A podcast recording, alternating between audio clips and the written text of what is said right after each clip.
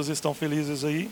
Sabe que o Senhor tem nos dado um espírito, um espírito de autoridade, e nós não queremos desperdiçar esse espírito que está sobre nós. Nós não queremos deixar que o espírito que o Senhor libera sobre as nossas vidas, porque são vários os espíritos que o próprio Espírito Santo de Deus vão liberando ao, de, ao decorrer do, da história.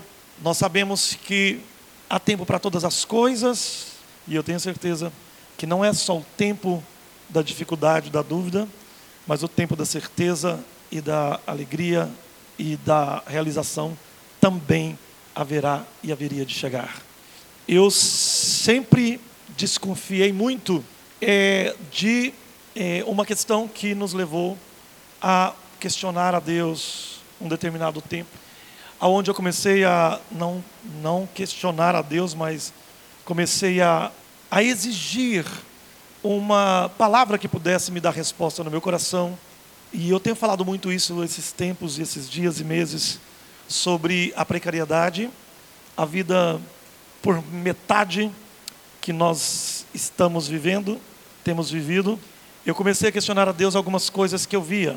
Pessoas altamente comprometidas com o reino de Deus, conhecendo o mistério de Deus e vivendo 10, 15 anos, 5 anos, 8 anos, dependentes de hospital, dependentes de remédios, dependentes de drogas, dependentes de vícios diversos. Apesar do glória a Deus e do aleluia e do amém.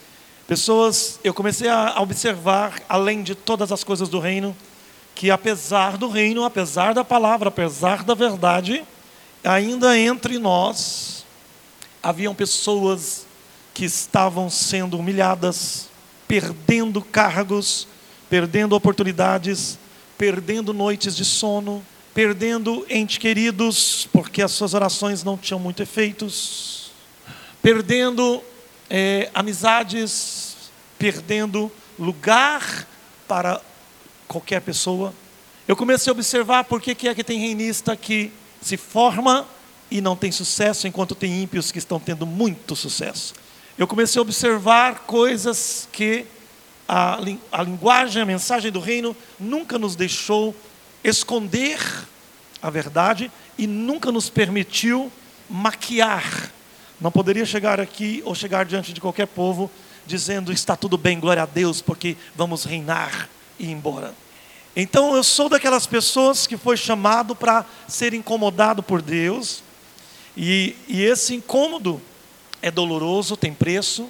Deus nunca vai revelar alguma coisa nova para você se você não passar por uma perda, por uma diminuição, por uma escassez.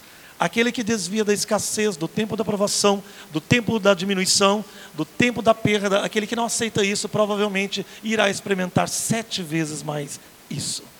Aprendi o suficiente para entender que se eu corro de um tratamento de Deus, eu encontro ele muito mais feroz lá na frente. Eu sempre tenho falado algo assim: nós corremos de Deus porque achamos que Deus é melhor lá, acolá, do que aqui. Eu nunca concordei com essa é, premissa. Deus me incomodava para é, eu ter que é, incomodá-lo. Deus, às vezes, ele vai te incomodar para que você chame a atenção dele, para que você converse com ele, para que ele te fale coisas que você, na tranquilidade, não vai se interessar, porque quando as coisas estão indo bem, você tem uma sensação de que você está abençoado e que tudo vai ser assim sempre. A questão é que quando nós somos abençoados ou estamos melhorados um pouco, nós temos uma é, natural, porque é do ser humano, isso não só dentro do reino, não só dentro da espiritualidade, é do ser humano. Vamos dizer o seguinte: existem aqueles alunos na faculdade que, quando eles tiram nota muito boas, lá nos últimos anos e períodos, eles começam a dizer: Ah, já passei mesmo, não vou nem assistir aula, não preciso fazer prova. Tem, Existem aquelas pessoas que pensam: ah, eu já fui no culto esse mês, não preciso ir agora, não preciso ir no outro, porque as pessoas estão me vendo lá. Muitas coisas me incomodavam dentro do reino, me incomodam ainda. E o interessante é que eu estava incluído nesse problema. O interessante é que eu estava incluído nessa, preste bem atenção nessas coisas que você está aprendendo aqui hoje, porque eu acredito que o Espírito enviado por Deus, ele tem prazo de validade, ele tem é, uma, um tempo geográfico, porque Deus é muito sistemático. E eu comecei a perceber, durante todo esse tempo, foi ao longo de uns dois anos mais ou menos, esse incômodo é, começou dentro da minha própria casa. Eu acreditava, eu pensava que é, não era correto, não era certo eu ter é, pessoas dentro de casa que dependiam de remédio. Eu acho que muitas pessoas pensam que a casa pastoral é uma maravilha, né? Nossa, não tem problema nenhum. Mas é, o espírito da verdade, o comprometimento com a verdade, é claro que nos deixa muito entusiasmados. Você, quando você sai de um culto abençoado, de uma palavra abençoada, de uma oração abençoada, de um propósito respondido imediatamente, você fica muito eufórico, você fica muito feliz, você até esquece de alguns problemas. O fato é que é, quando eu olhava para algumas questões pontuais ao redor de mim, e eu via que aquilo não mudava, apesar de que a mudança espiritual, escatológica, a mudança da revelação e da expansão do reino prosseguia, me incomodava pensar que estávamos dentro de um processo que prega a justiça, que prega a verdade, que prega o milagre, que prega a soberania, mas, sobretudo, prega um domínio. Até que um dia eu me perguntei, e eu quero que você pergunte isso, sempre que você encontrar esse desafio, a que ponto esse domínio, esse tal domínio do reino, avança na sua vida? Até que ponto esse domínio tem poder na minha vida? É, eu comecei a imaginar: será que apesar de todas as coisas, de tanta coisa, de tanta maravilha, eu vou ter que continuar pobre? Para você entender o meu português.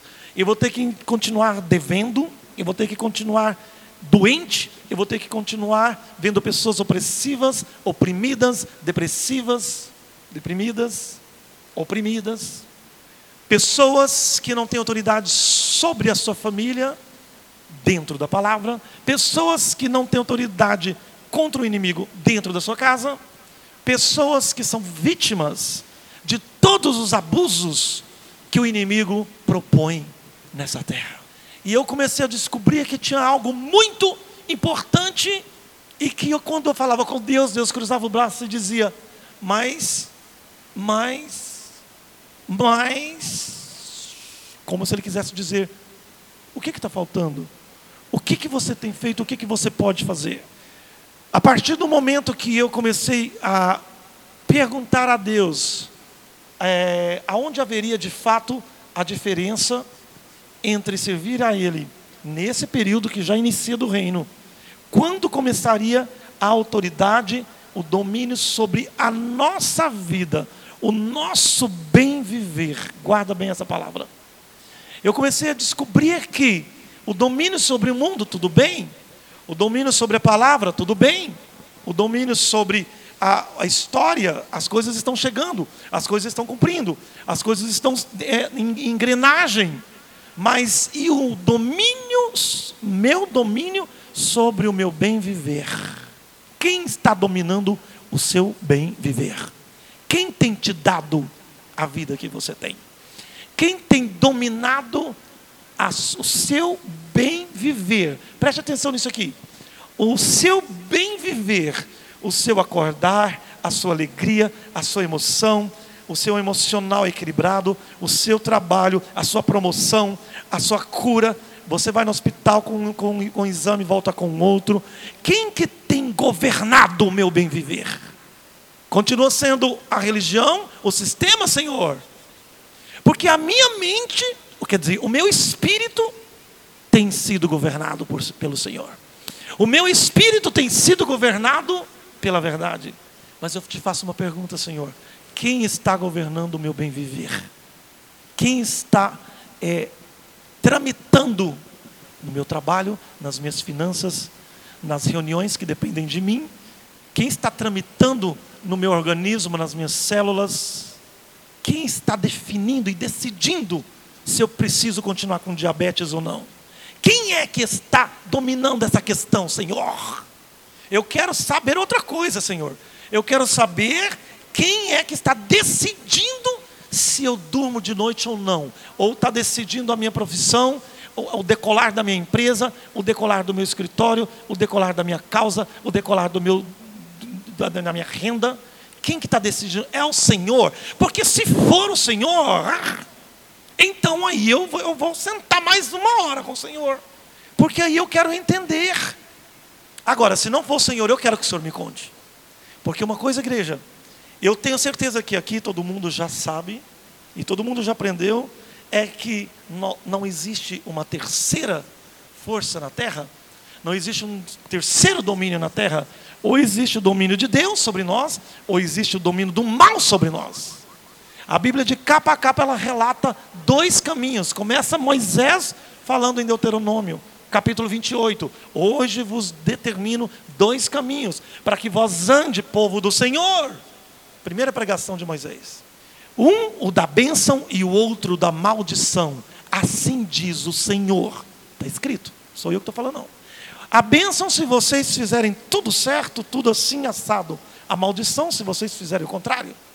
Então, quando eu comecei a perguntar a Deus essas coisas, ele ficou em silêncio, é, ele não me respondia, mas eu, eu, eu, eu, tinha uma angústia na época de pensar que talvez eu, teríamos que conviver com esses problemas dentro do reino. Eu tinha uma angústia, um medo de Deus fazer comigo como ele fez com o profeta Daniel. O profeta Daniel fez o jejum de 21 dias e falou: Senhor, até quando ficaremos no cativeiro? Porque o Senhor prometeu a Jacó, a Abraão, o Senhor trouxe para cá para o Egito Jacó por causa de José, que era governador. Aqui estamos desde aquela época. Saímos daqui, fomos livres por Moisés, fomos para o deserto, voltamos para Canaã, edificamos a nossa cidade.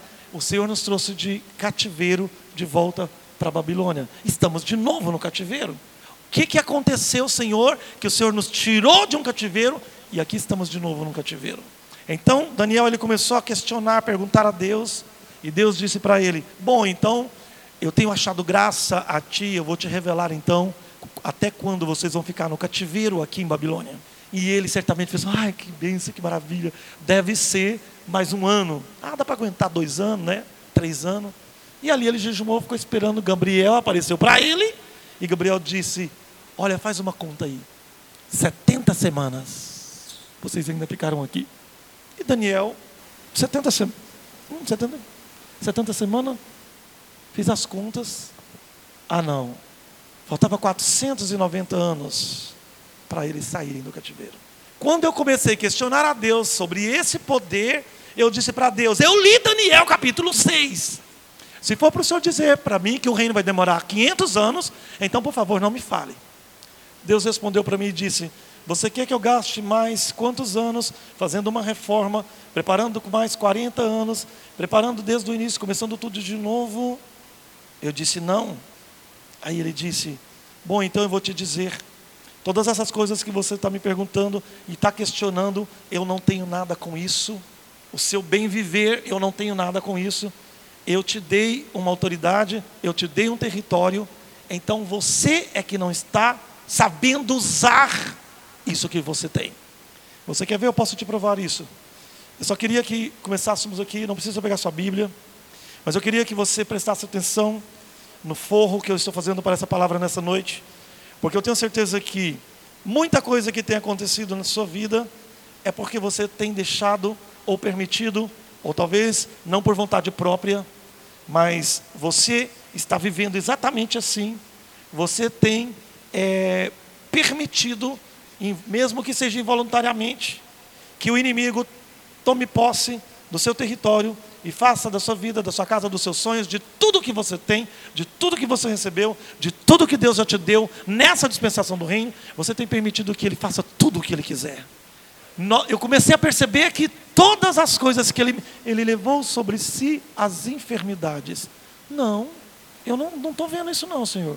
Ah, se crees, comerá do bem do melhor dessa terra. Eu hum, não estou vendo, não. Ah, porque vós serão benditos ao entrar e sair, o povo vai te honrar. Senhor. E aí Deus começou a me mostrar coisas, e Ele começou a me despertar, e eu queria que você entendesse apenas uma coisa nessa noite. o território que nós estamos herdando não é um território apenas físico. Diga assim: é, o Brasil é o domínio de Deus na terra, é um território geográfico. Mas morar no Brasil, regido pelo reino, só me interessa se eu não tiver enfermidades, se eu tiver o que eu preciso, se eu dominar sobre os ímpios, se mais uma vez o mundo ver a diferença entre os que servem a Deus e os que não servem. Eu quero uma salva de palmas para o Senhor.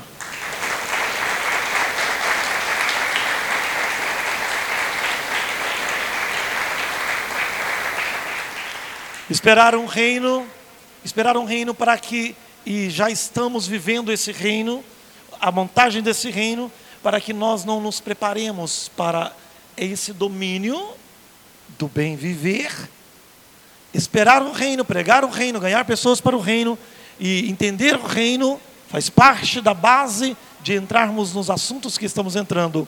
Mas você continuar correndo com seu filho para o hospital, cinco, seis dias sem saber o que ele tem, pegar um diagnóstico do médico e não saber o que, que tem, passar pelas mesmas coisas que qualquer ímpio passa, sofrer as mesmas doenças que qualquer ímpio sofra, para mim não serve. para mim, Senhor, não serve. Você pode me recolher e me levar. O Senhor não me deu espírito de excelência, de liderança, de domínio. O Senhor me contou uma história. Eu não posso caber nessa realidade. Eu não posso caber numa realidade aonde tudo é maquiado, é representado, e no fim das contas, no, na porta, no, no quarto fechado, a desgraça é a mesma, ou talvez pior. Então eu comecei a falar para Deus a coisa sincera. Aonde está errado? Qual é o caminho que pode ser alternado? Porque até aqui maravilhosas coisas estão acontecendo, mas isso não basta nós não sabemos se o Senhor vem daqui 30 anos, daqui 20 anos, daqui 10 anos. Nós não sabemos se o reino vai estabelecer agora, daqui um ano, daqui 5, pode ser, daqui 10, pode ser daqui 30. Mas e se for daqui 80 anos? Eu vou carregar uma mensagem poderosa, transformar a mentalidade do mundo inteiro e vou continuar sofrendo de enfermidades, de problemas, sendo massacrado, humilhado da mesma forma? Você precisa ter um pouco de coragem, de audácia para falar isso com Deus, e Deus gosta de pessoas corajosas. Deus gosta que você, não que você murmure, e nem que você blasfeme, e nem que você ponha ali na parede, mas Ele gosta que você pense um pouco. Vamos lá, Deus está querendo que você entenda que Ele quer que você pense maior, porque não tenha dúvida, é a sua mentalidade que vai mudar a sua história. Se você continuar e eu nem entrei no nosso conteúdo ainda. Mas se você continuar com a mentalidade de que é mesmo assim, é desse jeito, fulano não faz, eu dependo disso, eu não consigo, eu não, eu não tenho autoridade, eu não tenho nome, eu não tenho poder, eu não tenho dinheiro, então você vai continuar sendo uma pessoa pobre, medíocre dentro do reino e vai ficar no reino assim mesmo. Deus não vai te tirar do reino porque você não quis conquistar coisas grandes. Ele vai deixar você no reino. Porque a Bíblia diz que o galardão é segundo as obras. Ele vem para dar a cada um o galardão segundo as obras. Você pode até não acreditar, até pensar que é difícil isso, mas se você pelo menos decretar isso pela fé, o que é a fé? Eu estou decretando algo que eu não sei, mas então eu estou decretando. O fato de você decretar isso, você dizer o meu território, o Senhor está, eu já sei que o Brasil é algo grande, mas agora eu quero dominar o território do meu bem viver. Agora, espera um pouquinho aí, obra de Deus. Espera um pouquinho, pastor. Pastora, espera aí um pouquinho. Já dei meu dízimo, já ajudei as coisas, espera aí um pouquinho. Eu, eu também, eu também quero estar bem. Então Deus começou a despertar isso em mim para dizer: olha, vocês estão perdendo tempo. Vocês estão perdendo tempo porque vocês estão assistindo mais novela do que estudando o meu sobrenatural. Vocês estão perdendo tempo porque está mais no joguinho do videogame do que pensando no sobrenatural. Vocês estão perdendo tempo porque vocês estão mais preocupados com a, a última fofoca do que com o meu sobrenatural. Então avise ao povo que eles estão perdendo tempo. Uma vez Deus me usou e falou para minha irmã: sai desse trabalho seu porque Deus quer te, é, Deus quer te abrir uma porta de algo que você nunca fez. Ela virou para mim. Uh, eu tenho 35 anos de Unimed, mas assim diz o Senhor: Ele está dizendo que você vai, ele quer fazer um, re, um extraordinário na sua vida, mas é algo que você nunca fez, você não é formada, você não sabe o que é, você não tem condição de saber agora. Mas ele avisa para você que aonde você está, você não vai sair desse lugar. Ela ficou, né? Bom, não, não entendeu, se creu, não sei, mas é, passado-se um tempo, aí ela disse: Eu vou enviar um anjo para poder te ensinar algo, eu vou enviar um anjo para poder falar para você. Então ela teve que enfrentar um grande problema. Passados seis meses começou o anjo a chegar. E quando o anjo vem para poder chegar, primeiro ele faz uma bagunça. Hum. Primeira coisa começa a ficar feia. Mas disso o resultado foi extraordinário. Então ela pensou: esse território não é meu, esse território não domino. Você acha que você não domina o território da sua área aqui nessa cidade? O Senhor fala para você: não domina porque você não quer, porque quem serve o diabo domina. Você não tem o que você não quer, não é porque Deus, eu, Deus falando, sou ruim, não é porque os seus pastores não te ensinam, não é porque você não tem fé, você tem até fé. Mas o problema é que você tem que desejar que o seu território seja seu. Porque se você desejar outro território, então o seu território não será seu. Nem o seu que é seu e nem o que não é seu, que você está querendo. Deus te colocou aqui nessa terra, você já sabe disso, os princípios de reino, os princípios de senhorio, os princípios de, reina, de reino e de rei. Eu já falei aqui nos seminários antigos. Mas tem uma coisa que eu quero falar para você aqui agora que tem a ver com algo que vem por aí. Eu quero simplesmente que você se prepare, talvez você está ouvindo muitas palavras, mas o Espírito Santo vai fazer você lembrar exatamente daquilo que você vai precisar amanhã, a semana que vem. Eu tenho certeza que toda palavra que desce de Deus, ela entra dentro de você como partículas de Deus, e ali elas vão ficar armazenadas, ali elas vão ficar esperando você tomar uma atitude para que então a sua vida mude. Não tem como existir um reino se não tiver um território para dominar. Não tem como ter um reino se nós não tivermos o que reinar. É, reinar como? Reinar em quê? Já sabemos que tem uma terra geográfica, mas nós não temos como dominar essa terra geográfica se nós não descobrirmos a magia de como fazer para dominar os seus dias. Não tem como você dominar na terra Pode até haver, pode até ser, as coisas vão acontecer, Deus vai romper, esta obra vai explodir, essa obra será mais conhecida do que todas aqui no Brasil são. Quero um aplauso para o Senhor.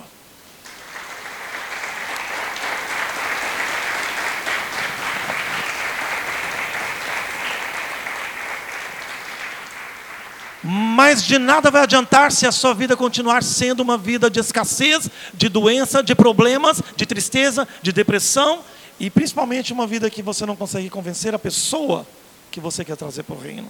Ah, porque você teve oportunidade. Você fala, então peraí, sob a palavra do Senhor eu te digo, seja curado agora, levanta agora, assim diz o Senhor, e eu estou indo embora. E você dá as costas e a pessoa te liga. Aconteceu. As pessoas não vão te seguir simplesmente pela mensagem do reino. Eles vão te seguir por causa do seu bem viver e por causa da sua autoridade sobre eles. Preste atenção aqui. Se você, o que é ter autoridade sobre uma pessoa? É você encará-la, falar e você decretar o seu decreto cumprir e o dela não. É as notícias que você crê se cumpre, as dela não. A maneira como você interpreta uma situação é a verdadeira, a delas não. Você consegue ter domínio sobre o seu bem viver, porque não tem coisa melhor no mundo do que você deitar na sua cama e falar: Meu Deus, até que enfim enxergaram, enxergou, percebeu quem eu sou. Porque a pior coisa que tem, eu sei que muita gente que já passou, é você ver um inimigo seu se dando melhor do que você. Eu já preguei algumas vezes aqui que Deus às vezes ele está tão implicado com a nossa arrogância, com o nosso orgulho, que ele faz o nosso pior inimigo se dar muito bem e você muito mal. Porque ele está interessado é em consertar você. O inimigo vai seguir a sua vida, o salário do pecado é a morte. Vai chegar um tempo que é claro, se você estiver alinhado e se você estiver, claro que Deus vai te honrar. Então esse território é importante, ele é necessário, porque do contrário não haveria como você dominar é, nada que existe dentro desse território. Veja bem, eu vou dizer de novo para que vocês entendam essa palavra. Eu sei que o Brasil reinará, mas eu não tenho domínio nem na minha doença. Eu não tenho domínio nem no meu trabalho. Eu sou o último a ser lembrado. Eu sou aquele que qualquer coisa sou eu que vou pelo cano. Ou seja, eu sou aquela pessoa que ninguém me reconhece. Eu estou passando por uma adversidade, eu entro no meu quarto, eu oro, pensando, querendo que as coisas mudem imediatamente, mas eu não consigo ter sucesso em nada o diabo vem sopra no seu ouvido, desista. O diabo vem sopra no seu ouvido, morra. O diabo vem sopra no seu ouvido, você não é ninguém. Você desde pequeno você não é ninguém, porque você é magro, porque você é gordo, porque você é feio, porque você é bonito, porque você é pobre, porque você é rico, porque você anda para trás, você anda para frente, porque você é isso, você é aquilo, porque você é direita, você é de esquerda. Porque isso, o diabo fica, fica no seu ouvido, tomando território de você. E você diz: "Nossa, então tá bom, eu quero morrer, eu quero ficar pobre, eu quero parar, eu quero desistir". Ele está, diz a parábola do semeador, que todo grão que é derramado é, ao redor da seara, ele vem tentar roubar e ele vem com a, como ave na beira do caminho, justamente para poder dizer para você que você não tem poder sobre as circunstâncias, que aquele território não é seu. Diga assim: Senhor, o meu território eu já identifiquei essa noite me dê estratégia para eu mudar as circunstâncias através de decretos. Essa transferência de autoridade que Jesus fala na palavra dele, e aqui eu quero que você entenda, é, se você entender esse, essa síntese do que eu vou falar agora, você vai, vai entender, Espírito Santo de Deus vai fazer com que você entenda tudo aquilo que eu vou pregar essa noite. A palavra de Deus ela diz bem clara que Jesus fala que em verdade vos digo que tudo o que ligardes na terra será ligado no céu. E tudo que desligares na terra, tudo, tudo. Então, se você não quiser desligar, tudo bem. Ele não disse, algumas coisas, talvez, se vocês tentarem com muito esforço, eu posso fazer um jeito de ser eliminado. Ele disse: tudo que vocês ligarem ou desligarem. Gente, veja bem, você ligar uma coisa na terra será ligado no céu. Isso é muito sério. Isso é muito sério. Isso é palavra de Jesus, não é nem de Moisés. Ele está dizendo assim: você tem poder de decidir as coisas aí. Você tem poder de decidir e pronto. Então, quando eu clamava a Deus e falava: cadê o meu bem viver? Ele dizia: você está ligando as coisas aí? O que, que você está fazendo? Para você ligar uma tomada, você tem que ir lá e colocar ela no plug. Tem que ter uma, alguma coisa você tem que fazer. Você tem que quebrar uma frequência. Você tem que é, sair da sua matrix. Você tem que sair desse estado de crente que você veio para o reino e trouxe essa mentalidade de deserto. Estou esperando, estou esperando, estou esperando. Estou de olho. Estou vendo tudo, estou lendo tudo, estou curtindo tudo. Coraçãozinho. Obrigado, viu, para quem tem curtido minhas coisas. Amém? Do reino. Ótimo. Mas como que está? Quem que está administrando sua vida? Sou eu? Não sei se você está entendendo essa palavra aqui. Mas se você estiver, olha só isso aqui. Essa transferência de autoridade governamental sobre a terra que Deus outorgou a nós, seres humanos, tem implicações muito importantes para, que, para todos nós com relação às nossas circunstâncias diárias, ao nosso bem viver e ao nosso relacionamento com a sociedade, porque às vezes você não é ninguém na sociedade. Tem pessoas inaugura uma faculdade, inaugura uma escola, tem pessoas que às vezes está lá acontecendo alguma coisa, você nunca é convidado para nada, você não comparece, você não existe. E o religioso às vezes ele está lá, com um convitão desse tamanho, ó senta na cadeira principal. E você fica pensando: meu Deus, quem sou eu que nunca tenho nada, não compareço nada? Acho que ninguém sabe nem que eu existo. Você é reinista. O que eu estou falando para você é que é algo muito sério que Deus tem ensinado e vai ser assim. Não vai ter outro caminho para você passar. Tudo bem, a caravana está andando, a, a inauguração vai haver, Mas o que você vai levar para lá é o que você tem ligado ou desligado. É o que você tem feito da sua vida. É o que você tem aceitado na sua vida.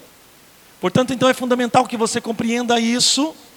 Deus nos deu autoridade sobre este mundo e sobre tudo que há no território dele. Então nós estamos falando agora, já sabemos que vamos ter domínio, isso já está garantido. O, Brasil será domínio do reino, isso já está garantido. Mas hoje Deus está querendo dizer para nós, Ele já falou sobre chaves que nos dá, que é autoridade, atitudes e tudo mais para fazermos. Mas nós temos apontamentos, temos ideias, temos comandos que Ele nos dá, mas o território ainda não está sob o nosso controle. E você já observou que aquele irmão parece que ele não passa em problema? Aquele irmão parece que ele, ele não tem problema, sempre está de boa, está feliz e tal. Quantas vezes ele talvez tenha baixado para ligar e desligar na tomada? Está entendendo aí? Eu não aceito isso. Uh -uh, eu não. Senhor, eu não, eu não, eu não. Vem cá, vem cá, Senhor. Eu tenho te servido, está na Constituição, está na lei, uh não mais. Eu não estou na ignorância. Alguma coisa está acontecendo. Me conta, me fala. Eu estou disposto. O problema é que nós aceitamos o rolo compressor passar em cima de nós. Com aquele velho discurso da religião. Nossa, é assim mesmo, porque as provas vêm. No mundo tereis aflições. No mundo da grande tribulação, no, no mundo da graça, no mundo da igreja do, do deserto, no mundo do, dos dois mil anos que se passaram, mas não no tempo do reino. Quer dizer que estamos no comando das coisas. Olha para mim aqui, todos vocês, eu quero ver se tem entusiasmo no rosto de vocês.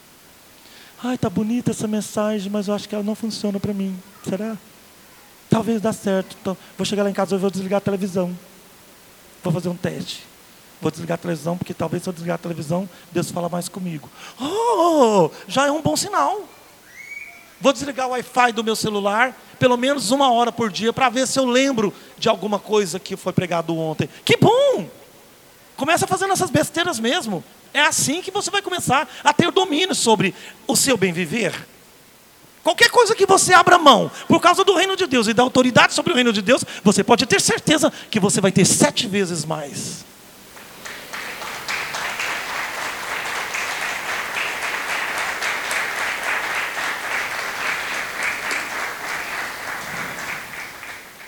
O que dissermos é válido. Isso nos dá muita liberdade para fazer o que desejamos em nosso território. E também significa que não podemos culpar a Deus pelo que acontece de errado. No entanto, é exatamente o que fazemos muitas vezes, porque o Todo-Poderoso, Deus admite tanto sofrimento no mundo, porque Deus não põe fim no mal. A gente já pensou isso muitas vezes. Porque Ele permite que as doenças continuem existindo na casa de um fiel, por acaso o Senhor não se importa? Por que não faz algo a respeito disso? Você já parou para pensar quem é o culpado das coisas estarem acontecendo na sua vida? Você já parou para pensar que você servindo a Deus, quem é que tem é, dominado essa área do seu bem viver? Você já parou alguma vez na vida, eu quero que você seja sincero, se alguma vez na vida você já parou para pensar quem é que tem decidido as coisas determinadas na sua vida? Você tem que pensar, você pode pensar o tempo inteiro que é Deus, mas eu quero te perguntar o que, que Deus quer com você. Eu vou falar de novo. Você pode pensar que Deus tem dominado a sua vida, as coisas estão acontecendo do jeito que Deus quer. Agora eu quero te perguntar, o que, que Deus está fazendo com a sua vida? Ele quer que você vive na dependência de todas essas coisas. Se você tem pensado que tudo o que acontece é para ser assim mesmo, o Senhor não é culpado pelo mal, nem pelo sofrimento humano, porque tudo que acontece no território que Ele nos deu, Ele nos deu autoridade sobre todas essas coisas. E essa autoridade está sendo desentulhada, está sendo desvencilhada, e essa autoridade está sendo redescoberta. E então o Senhor quer ensinar as pessoas que estão atentas. Ele vai começar a ensinar alguns, depois outros e depois outros. Acontece que se você aprender sobre essa autoridade, e se você ouvir sobre isso e não der valor, ou não começar a colocar em prática, você vai ter que ser acostumado a conviver com pessoas muito abençoadas perto de você e você continuar murmurando, murmurando, murmurando. Pastor, me dê uma dica de como eu posso ligar uma coisa, desligar outra, ligar. Como é que eu posso fazer? Começa desligando Primeiramente, aquilo que te faz mal, vai na tomada da sua amizade, desliga. Eu tenho batido numa tecla, eu posso dizer isso, porque eu tenho vivido o meu bem viver, com, usufruindo do bom e do melhor da terra, que é poder comer, poder vestir, poder entrar no carro e sair. Para mim, o bem, o melhor bem da terra é você ter as coisas que você necessita e não precisa ficar morrendo para ter isso. Mas eu não preciso misturar a minha alegria, o meu bem viver, a minha colheita com aquelas pessoas que me roubam. Preste bem atenção nisso que eu vou dizer aqui agora. Você não pode ligar ou desligar algo na terra se você não tiver, primeiramente, a autoridade para ligar e desligar em você primeiro. Nós estamos falando de poder que você vai sair daqui essa noite, e eu tenho certeza que a semana que vem muitas pessoas vão dar testemunho para mim, porque tem sido assim por lá. Você pode ouvir tudo isso, achar bonito, mas se você não coloca em prática, a sua tomada vai ficar ali. O território está aí. Deus já te deu esse território. Deus deseja nos ajudar. Nós lançamos os nossos sofrimentos sobre nós mesmos pelo nosso egoísmo e pelo nosso espírito de rebeldia. O espírito de rebeldia é uma forma de nós não termos controle sobre o nosso território. Ter um espírito de rebeldia não significa lutar contra a igreja, contra a liderança, é ser rebelde contra Deus mesmo. Ou seja, é você procrastinar aquilo que Deus está te entregando nessa noite, é você não fazer aquilo que Ele te ensinou, é você conviver, tentar sobreviver como os moabitas, os amonitas, no meio do território da bênção, querendo simplesmente só a bênção, mas no entanto não conviver com a jornada, com o trabalho, com a cidadania. É não acatar as leis, é não acatar os cronos, os tempos, as medidas, as perdas. Se você foge de Deus, você está sendo rebelde. Se Deus fala para você esperar, então fique. Espere. Não há um Deus que pode falar te usando, usando um pastor, usando um profeta, usando um líder, dizendo não faça isso. E você faça pensando que vai dar certo, porque não vai. Isso é espírito de rebeldia. Isso é a mesma coisa de você manter desligado aquilo que não era para estar. Ou seja, é a mesma coisa de você não tomar a atitude certa. Eu vou fazer o que Deus quer agora. Eu vou fazer isso aqui, ó, pá. E Senhor, então eu quero que o Senhor me ensina, porque se eu definir que essa doença não tem mais poder sobre a minha vida, eu vou ligar isso aqui na terra e o Senhor vai ligar aí no céu, e então quem vai decidir isso sou eu, porque eu tenho fé e eu não aceito, eu não aceito mais o diabo dizer, roubar de mim que eu tenho que me escabelar, abrir um financiamento para fazer um tratamento, porque eu não tenho dinheiro, não tenho plano de saúde, e eu sirvo o Senhor e tenho que quase morrer agora, porque o espírito de enfermidade, que é um demônio, está querendo acabar, fazer eu vender a minha casa. Ai, eu queria ter dinheiro para poder ter um plano de saúde daqueles que cobre tudo. Oh, tá bom. Quem sabe você vai precisar dele. Ai, eu queria ter dinheiro para pagar um seguro bom do meu carro. Ah, que maravilha! Brevemente você vai precisar do seguro. É assim que funciona. O que você liga aqui, essas palavras, liga no céu. Talvez tem coisa que nunca vai acontecer e você liga e acontece. Porque você está prevendo. Você quer que aconteça, você está prevendo uma desgraça. Então o diabo pega isso porque ele gosta, ele está ao redor todos os dias tentando ver qual é o seu passo falso para ele poder lançar isso e fazer da sua vida pior do que era. Deus deseja nos ajudar. E é por meio dos decretos, é por meio do, da descoberta desta autoridade que nós convidamos Ele a agir junto conosco no nosso território.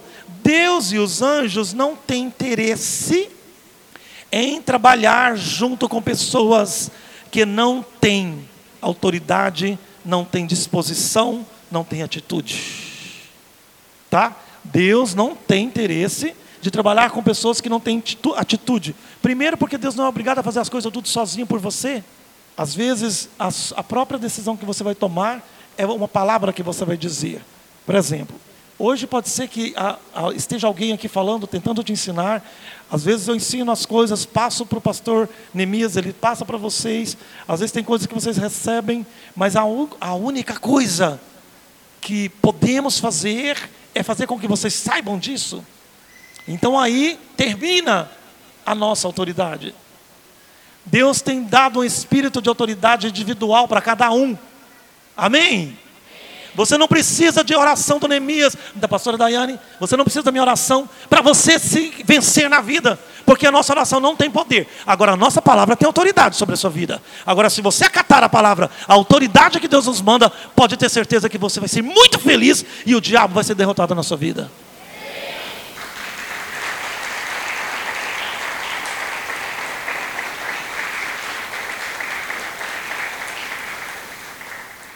Eu sei que muitos cristãos aprenderam, muita gente aprendeu que esse versículo de amarrar e desligar na terra significa apenas você expulsar um demônio de uma pessoa. Jesus estava usando o linguajar do reino. Ligar significa trancar, proibir. Desligar quer dizer destrancar ou permitir. Tá? Destrancar ou permitir. Isso é muito óbvio. Então você vai permitir ou não, porque a partir do momento em que você está num processo do reino, de uma palavra que, que traz, é, que te encaminha para um domínio ou para uma nova, uma geração aonde você vai ter que aprender a fazer algumas coisas. E que essas coisas vai ser a única saída que você vai ter para mudar de vida, mudar o seu bem viver a partir do momento que você toma essas decisões, que você está nesse reino, nesta pregação, e que isso passa a ser falado para você, e você não faz, não acredita, então você está dando legalidade para Satanás fazer o que quer da sua vida. Ele vai usar as pessoas, os seus colegas, para te derrubar, ele vai usar as pessoas para poder te amedrontar, ele vai usar as pessoas para acabar com o seu casamento, ele vai usar as pessoas para fazer tudo, porque ele está dominando sobre você, porque você não tem autoridade. O simples fato de você crer em Cristo não te dá autoridade nenhuma. Ele disse, ele disse e deixou claro para você que você precisa buscar o reino e a sua justiça. Ele disse também para que você vigie, porque o diabo está ao derredor 24 horas querendo tomar, roubar, tirar, matar. Matar como?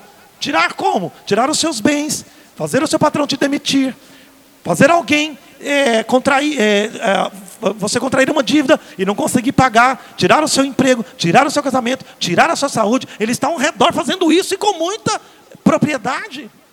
Não é Deus que está fazendo isso com você, também não é você que está fazendo isso com você. Alguém está pondo isso na sua cabeça. Alguém está fazendo com que você é, tenha permissão, permita que essas coisas aconteçam. Então, o que Deus está querendo nos dar é autoridade sobre isso. Você dizer não, eu não aceito. Quando você fala não, eu não aceito, já é uma coisa, é, já é um ponto a menos e um alerta no mundo dos demônios. Peraí, eu não aceito isso aí não, ó.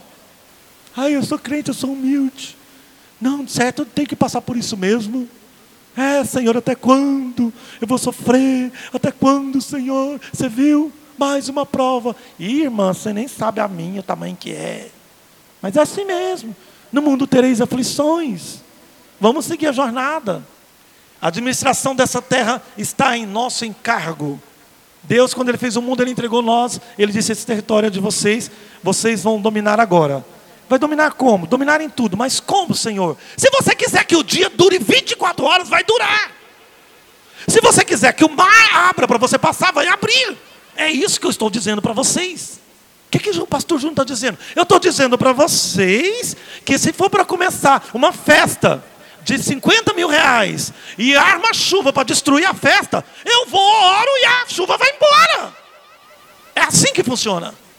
Essa autoridade, quantas vezes eu orei para que as coisas mudassem. O nosso, para quem conhece, vê notícias, a região centro-oeste é a região de clima de deserto. O nosso clima no tempo da seca, igual agora, é comparado com o clima do deserto. Nós chegamos a 10% de, de umidade relativa. Isso é muito perigoso. Então eu comecei a ter uma autoridade uma certa vez. Eu falei: que mês que é que nós estamos, né? Ah, estamos em julho. Julho não chove. Vai chover! É para chover, porque quem manda aqui sou eu. Quem manda sou eu. Quero ver. Diabo, quem manda sou eu. Vamos ver. Ah, eu estou. Não, não, quem manda sou eu. Eu que mando sou filho de Deus, sou filho do reino, eu tenho autoridade, é eu que mando aqui. Quem é que está. Não, não, é, não, não, não, não, Senhor, não, não. eu quero que chova, porque o meu povo está morrendo, essas, as lavouras estão secando, o fogo está destruindo tudo, está destruindo o Pantanal, está destruindo o Cerrado, está destruindo as coisas, o povo está morrendo. Senhor, eu quero chuva! E choveu. Quero uma, uma salva de palmas para o Senhor.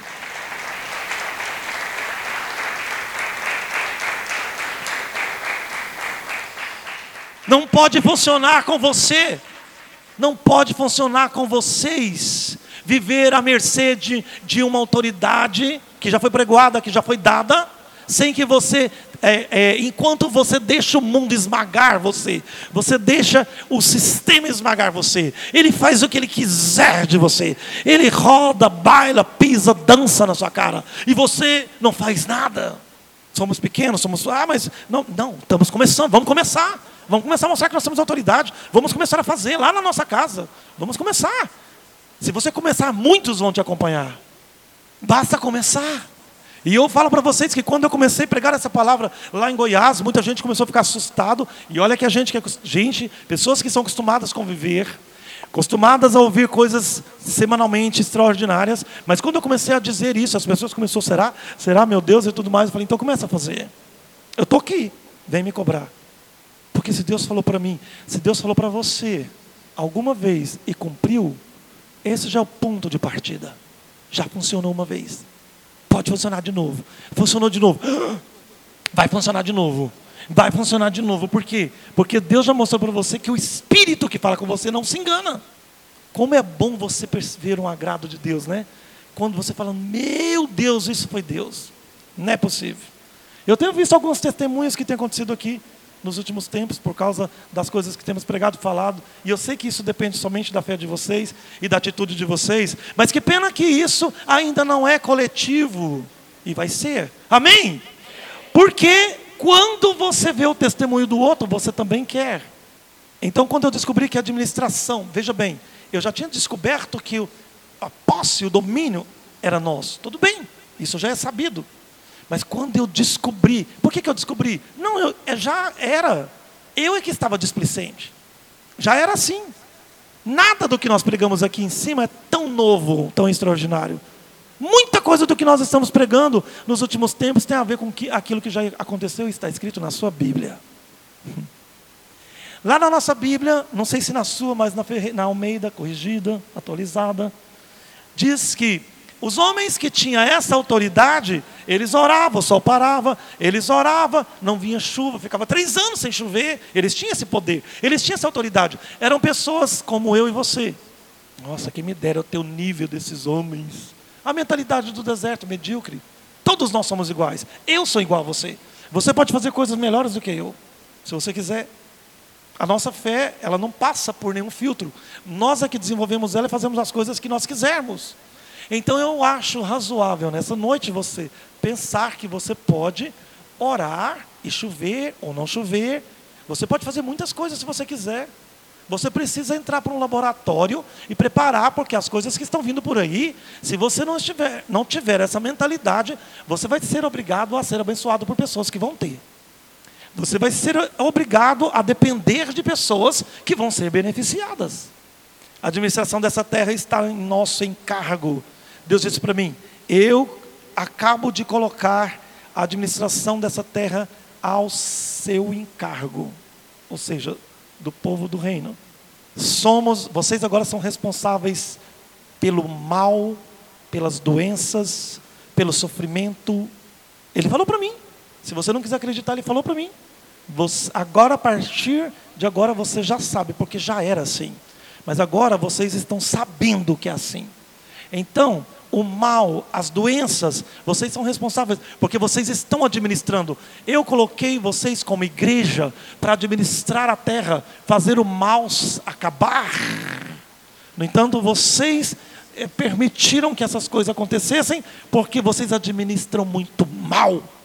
Tudo isso são reflexos da natureza e da qualidade da nossa má administração.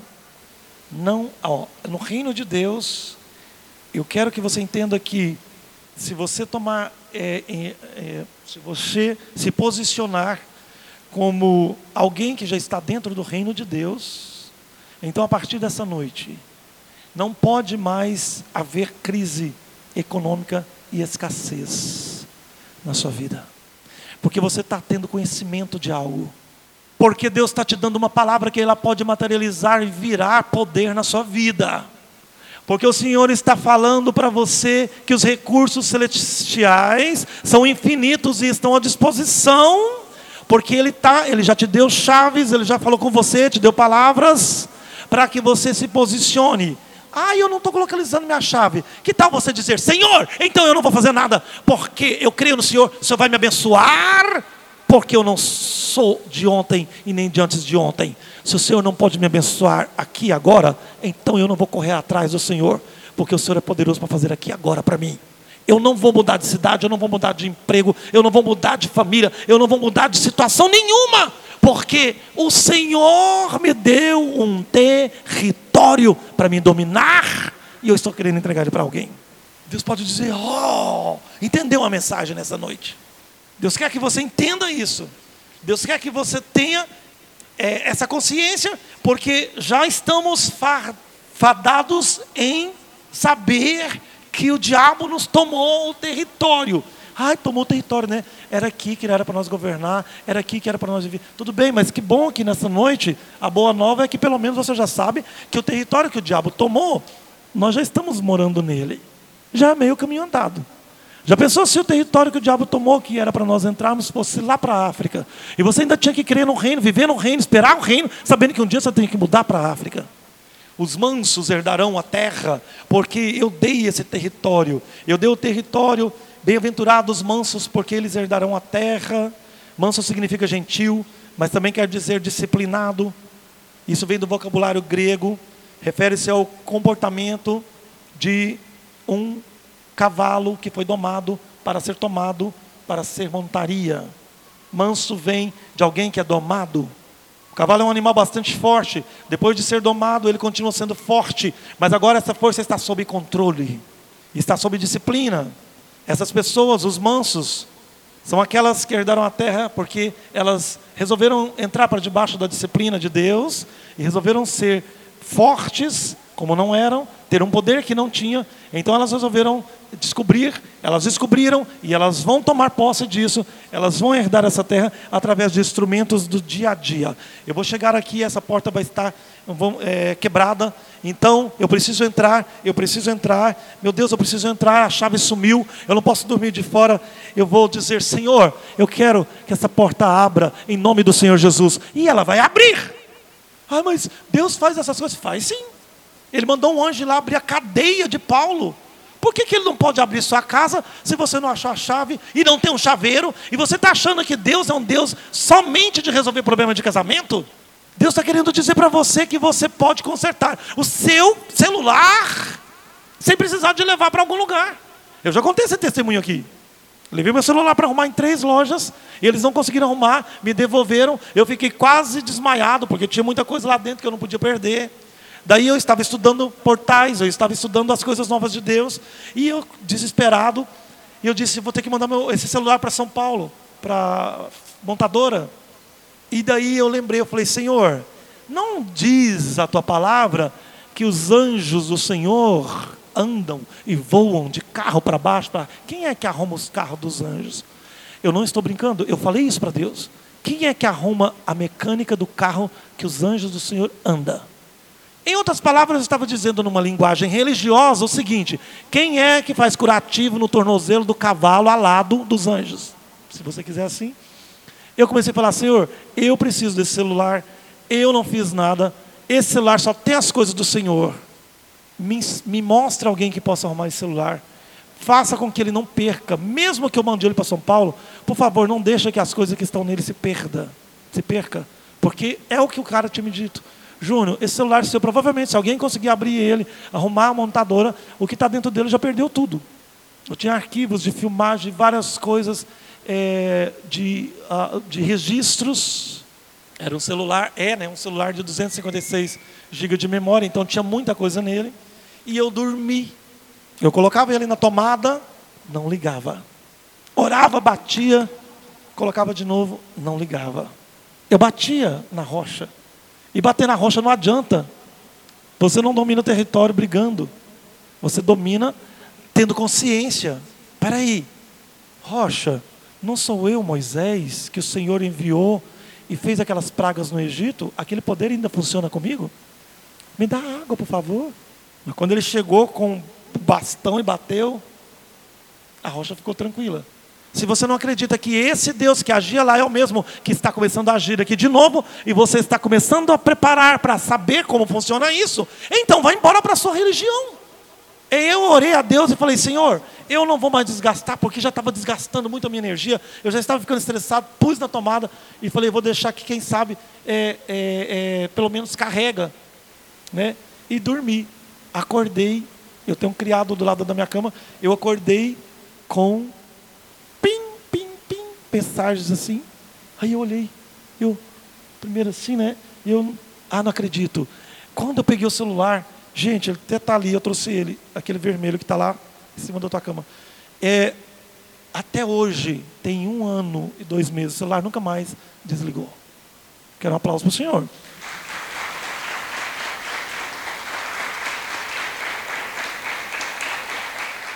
Por que, que eu dei esse exemplo do celular? Eu poderia dar muitos exemplos. Eu estou querendo dizer para você que esse é, domínio do território do bem viver, ele vai mexer nas portas, nos celulares, no carro.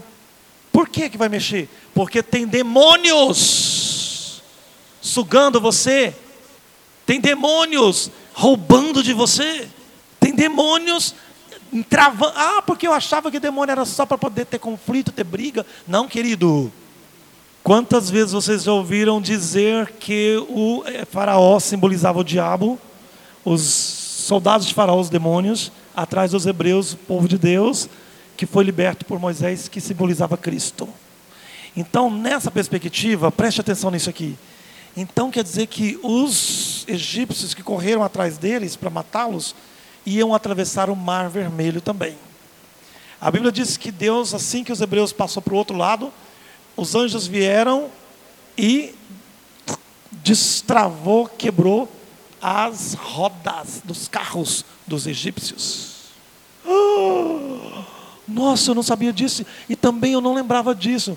Como é que foi que os anjos quebrou as rodas dos carros dos egípcios para atrasá-los para eles alcançar os hebreus? tecnologia, poder, território. Então isso significa que existe mecânica, existe é, coisas físicas, existem é, guerras travadas entre anjos e humanos e demônios e humanos.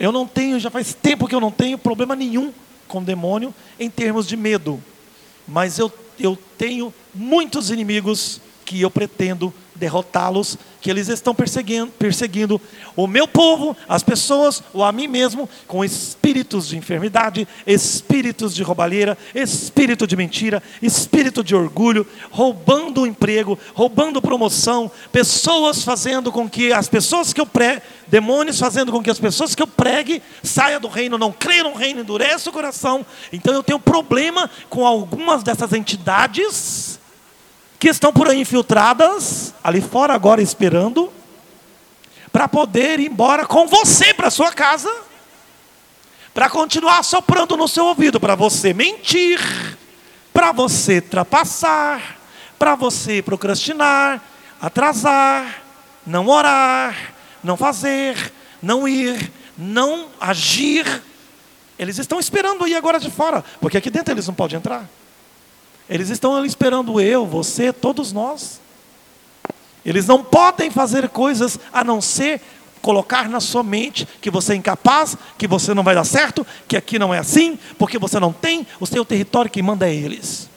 Olha, você vai ficar doente, você é assim mesmo, você vai ser pobre mesmo, eu que mandei você, então vai embora para sua casa, vai embora trabalhar, acorda para a vida, porque não, não é nada disso aí, com você não vai acontecer, está tudo errado, isso acontece com eles porque são muito fiéis, quem é você? Está prontinho ali para falar se isso se não tiver já com um fio lá de fora falando para você aqui dentro. Você tem que ter autoridade sobre isso, não vou passar a mão na sua cabeça. Se você não quiser entrar nessa realidade, vá embora para o seu misticismo, vá embora para a sua religião, porque pelo menos você vai ficar enganado, iludido, se acabando naquilo que você acha que é bom para você. Mas se você tem é, conhecimento e você tem certeza do que Deus está falando com você nesta noite, então a partir de hoje, você vai sair daqui, você vai fazer algo a mais do que o que você já fez. Você sabe agora que não é Deus que está decidindo as coisas ruins na sua vida. Você vai sair daqui sabendo de uma coisa que você não sabia. Não é Deus que está decidindo as coisas ruins que está acontecendo comigo. Não é Deus que está decidindo o quem é que faz o que quiser da minha vida. Eu disse uma vez, eu vou falar aqui. Eu escrevi há poucos tempos atrás, eu achei, eu tinha perdido essa. Eu escrevo muita coisa, né? E, e muitas vezes, às vezes, eu recebo coisas que eu escrevi há 10, 15 anos. E esses dias eu escrevi, eu recebi um negócio que eu tinha escrito há muito tempo e eu disse, e eu quero dizer aqui de novo, talvez até vocês já ouviram esses dias. E é uma coisa que veio inspirada, foi eu que escrevi. Quer dizer, eu não li lugar nenhum. E esse negócio, eu estou trabalhando em cima disso e quero falar para vocês aqui. Preste bem atenção. Vocês podem achar que o diabo não tem poder sobre a vida de vocês. Tudo bem. Mas eu quero dizer para vocês uma coisa. O plano do diabo foi melhor do que o plano de Deus. O plano do diabo foi melhor do que o plano de Deus. Vou te dizer por quê. Deus fez o homem pleno, colocou no mundo e disse: Não peque, não sai de perto de mim, não erre. E o homem errou. O diabo teve uma outra ideia. A minha ideia é a seguinte: eu vou lá no Éden e vou convencer o homem a errar. E teve sucesso. Vou falar de novo. Deus criou o homem colocou lá no Éden e disse: Não peque. O diabo teve uma ideia melhor. Estou falando que é melhor. Foi melhor. Porque, no sentido de quem ganhou nessa aí, foi o diabo. O diabo falou: Ah, eu tenho uma ideia. Eu vou lá e vou arrancar o homem da presença de Deus. Conseguiu. Agora eu quero que você me responda uma coisa aqui. Você foi feito por Deus ou pelo diabo? Como você pode deixar alguém que não é natureza sua, alguém que não tem participação na sua criação, como que nós podemos deixar alguém que não tem nada a ver com o seu nascimento, com o seu, a sua servidão, dominar você mais do que o seu Criador? Como que o homem pode ouvir alguém mais do que o seu Criador? Isso é muito sério. É sobre isso que nós estamos falando aqui. O espírito de. O, é, o domínio de território tem a ver com isso. A terra é a única propriedade verdadeira que você tem. O território da terra, tudo que tem na terra, é a única propriedade de fato que você tem. Você pode, os imóveis, né? São os únicos bens que realmente têm valor duradouro o que podemos passar para os nossos filhos. Tudo mais se dissipa muito facilmente. O homem, a, a palavra de Deus diz: o homem de bem deixa uma herança aos filhos de seus filhos. Mas aquele que deixa a, a verdade e a autoridade de Deus, deixou-lhes bem melhor galardão. O que, que adianta você estar aqui, você ter domínio, ser crente, ter domínio não, você estar no reino e você não experimentar esse comando que Deus quer começar a ensinar vocês. É, eu estou dizendo o seguinte: eu tive uma experiência esses dias onde eu é, fiquei impressionado com é, algo que eu disse para mim mesmo: não é possível, não é, não é possível que isso é assim, não é possível que isso pode acontecer dessa forma. Eu estou todos os dias experimentando coisas para mim poder poder ensinar, ajudar pessoas e de uma forma gratuita, sem que ninguém precise pagar nada, sem que ninguém precise se esforçar. Então eu preciso passar por, por, por essas é, experiências e Deus falando comigo coisas extraordinárias e eu falando, bom, então eu preciso testar, então eu preciso pegar pessoas para cobaia. Eu preciso saber quem são as pessoas que podem ser beneficiadas por isso. Eu quero somente que você entenda que esse domínio sobre o território do seu bem viver, ele vai além da questão da palavra de Deus. Quantos entenderam isso? Diga amém. Hoje Deus não está falando com você aqui sobre o reino, sobre a palavra do reino, sobre converter no reino, sobre o reino dominar. Deus não está falando isso com você aqui hoje. O que Ele está falando para nós aqui hoje é que Ele quer, de uma vez por todas, te dar a capacidade de orar e o machado flutuar. Ele quer te dar a capacidade de você mandar uma pessoa doente passar uma pasta de figo e ser curada. Ele quer mandar você pegar uma pessoa que está doente e pegar uma massa de pôr no rosto para você ficar bonita, misturar com um pouquinho de tinta acrylex da cor amarela, misturado com um pouco de folha de arruda e mandar a pessoa fazer aquilo para colocar no pé para ela ser curada em nome do Senhor Jesus e ela ser curada. Não há poder no barro, não há poder no lodo, não há poder no machado, não há poder na varinha de Jacó, não há poder na capa de Elias, não há poder no manto de Paulo, não há poder na vara de Moisés, não há poder em muitas coisas poderosas que estão voltando. O que há é poder na sua autoridade de ligar e desligar.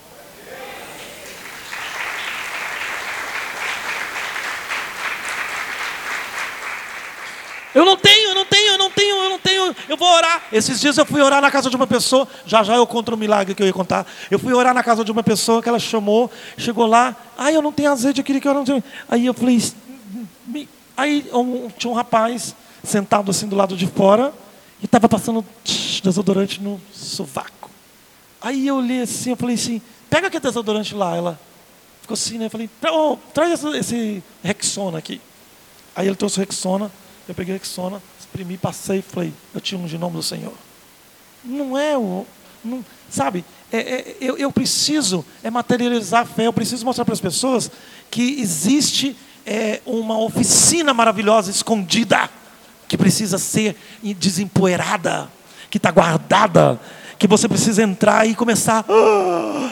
A Bíblia diz que Deus, o reino de Deus é como um pai de família, que ele pega coisas novas e velhas para poder fazer um arrombo no mundo.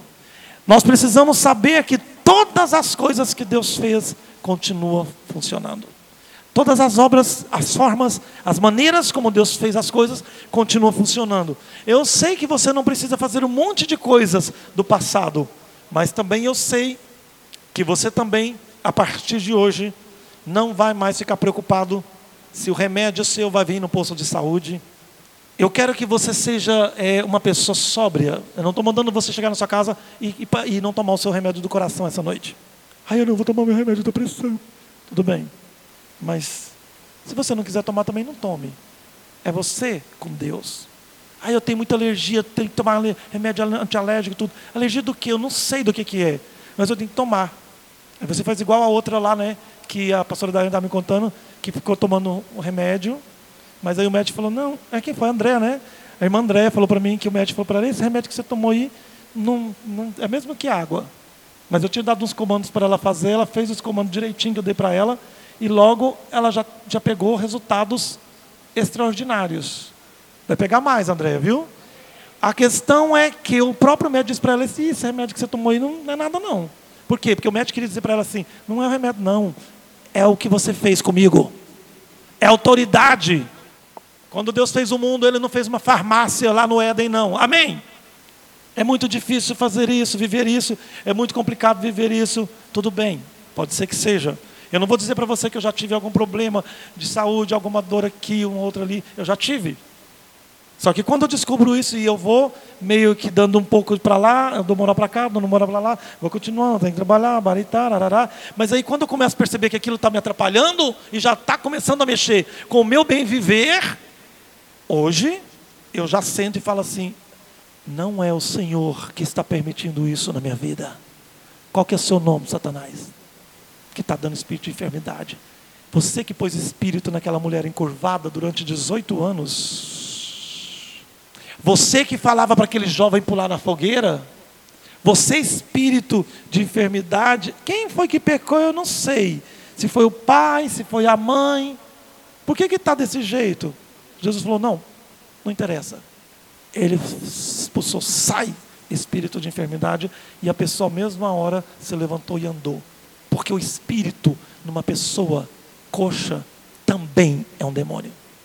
Eu quero que você saiba o seguinte: a partir do momento em que você é, considera que o que está acontecendo com você, movido por uma força do mal, o diabo tem penetrado, ele tem é, se infiltrado em todas as áreas da sua vida, emocional, espiritual, porque você tem é, preguiça de aprender, tem preguiça de ir na igreja, não ora mais, ou senão você está conformado porque você sabe que todo mês o seu remédio chega, ou que você é, tem que ficar a vida inteira com o aparelhinho medindo, porque é, tudo isso me incomodava muito, ver as pessoas viverem assim. Então, a partir do momento que eu comecei a perceber que Deus poderia dar algumas é, soluções extraordinárias, e começou a dar de fato, porque eu comecei a perguntar, Senhor, eu não quero que esta obra se transforme numa obra de milagre, porque eu nem tenho energia para ficar fazendo campanhas e, e coisas na rua para fazer milagre para as pessoas, eu nem quero isso, não gosto disso, acho isso muito crente. Pelo amor de Deus, Senhor, não transforma a obra do reino numa campanha, numa concentração do Davi Miranda, aonde 10 mil pessoas vão para a praça para receber cura, porque eu não quero isso.